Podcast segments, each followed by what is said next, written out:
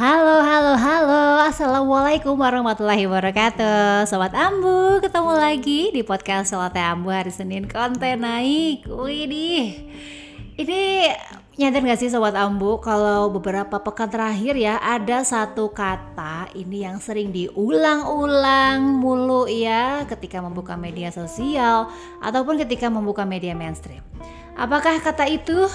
Ya, resesi di mana-mana semuanya kayaknya membahas tentang resesi. Ya mau berita kek mau diskusi kek bareng temen-temen gitu ya. Selalu aja ada yang terselip itu kata resesi ekonomi By the way, resesi ekonomi itu apa sih? Nih, Ambu ambil dari OJK ya. Kalau kata OJK nih, jadi resesi ekonomi itu secara sederhananya jadi suatu kondisi nih ya di mana perekonomian suatu negara itu tuh sedang memburuk. Terlihatnya dari apa? Dari produk domestik bruto atau PDB yang negatif. Kemudian pengangguran meningkat. Juga pertumbuhan ekonomi real yang bernilai negatif ini selama dua kuartal berturut-turut ya. Nah dampak dari resesi ekonomi itu apa aja sih? Jadi yang pertama nih Sobat Ambu Dampak yang pertama ini adalah perlambatan ekonomi. Jadi ini bikin sektor-sektor real itu kayak nahan kapasitas produksinya gitu. Makanya kenapa tuh PHK sering terjadi gitu ya. Bahkan beberapa perusahaan ya mungkin nutup atau bahkan nggak lagi beroperasi. Nah, dampak yang berikutnya ini kinerja instrumen investasi itu ada penurunan gitu ya. Jadi investor-investor itu cenderung nempatin duitnya itu di bentuk-bentuk investasinya yang aman-aman aja. Nah, yang ketiga dampaknya itu adalah ekonominya yang makin sulit. Ini dampak ke pelemahan daya beli masyarakat. Kenapa? Ya tentu aja karena masyarakat itu bakal lebih selektif make uangnya dengan fokus pemenuhan kebutuhan terlebih dahulu ya. Terus gimana dong gitu ya mempersiapkan kondisi keuangan kita nih untuk meminimalisasi dampak dari kemungkinan resesi ekonomi yang katanya sih ya ini bakal ada tahun 2023.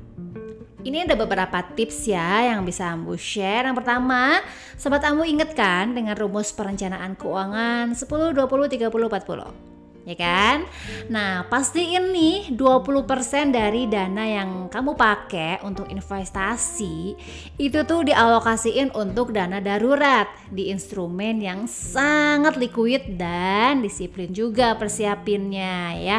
Karena makin besar proporsinya itu kita akan siap ya, akan semakin juga kita membuat siap dalam memenuhi kebutuhan di tengah kondisi resesi ekonomi. Tapi perlu diingat juga nih sobat ambu, kalau kayak gini tuh sangat penting ya. Jadi bisa aja nih Misalnya kalau pahit-pahitnya gitu ya sobat ambu kehilangan pekerjaan gitu. Jadi langkah rumus 10 20 30 40 ini tuh bisa jadi backup. Oke. Okay? Nah, yang kedua yang bisa kita lakukan adalah Yuk mari yuk mari yuk mari kita kurangin deh dan gak nambah lagi beban-beban pengeluaran kayak utang gitu ya. Kalau memungkinkan yuk kita mari beresin ya lunasin. Atau kalau masih sangat berat gitu ya coba ajukan negosiasi gitu ya ke lembaga jasa keuangan ya nih ini untuk restrukturisasi gitu karena jangan anggap enteng suatu utang ya meskipun itu dari kartu kredit gitu. Karena kan kita tuh nggak tahu loh kondisi keuangan kita nanti ketika resesi ekonomi menerpa itu bakal seperti apa Oke. Nah, yang berikutnya lagi yang ketiga, kita lihat-lihat lagi nih portofolio investasinya. Kalau kondisi pasar global ini udah mulai nurun, yuk segera yuk diatur ulang nih portofolio investasinya dalam bentuk yang lebih aman. Misalnya apa? Emas ya alias logam mulia, emas batangan itu cukup aman.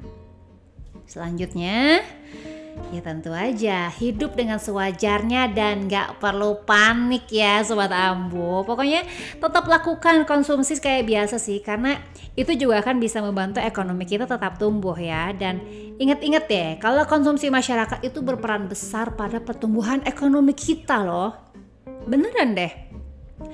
Ya, tapi kita sobat Ambu tetap perlu komitmen juga ya sama rencana keuangan lu dengan tetap menyisikan uang untuk tabungan, untuk investasi dan juga harus mendahulukan kebutuhan daripada keinginan, oke? Okay? Pokoknya kurangin lah itu pembelian-pembelian yang sebenarnya tuh nggak perlu-perlu banget gitu ya. Apalagi kalau si foto itu cuma kesenangan jangka pendek atau demi viral, demi tren, wow itu big no pokoknya ya. Juga pakai juga nih fasilitas asuransi kesehatan ya kalau harus berobat gitu. Jadi nggak ngeganggu likuiditas dari keuangan kita. Selanjutnya cermati terus perkembangan kondisi ekonomi yang terbaru ya. Dan dari sekarang mulai deh manfaatin peluang-peluang di sekitar kita nih Sobat Ambu yang bernilai ekonomi. Jangan ragu-ragu deh pokoknya untuk usaha kecil-kecilan ya kalau dirasa kondisi keuangan kita tuh masih lemah karena ya kita jelas butuh tambahan penghasilan dong untuk nopang keuangan keluarga ya nggak sih?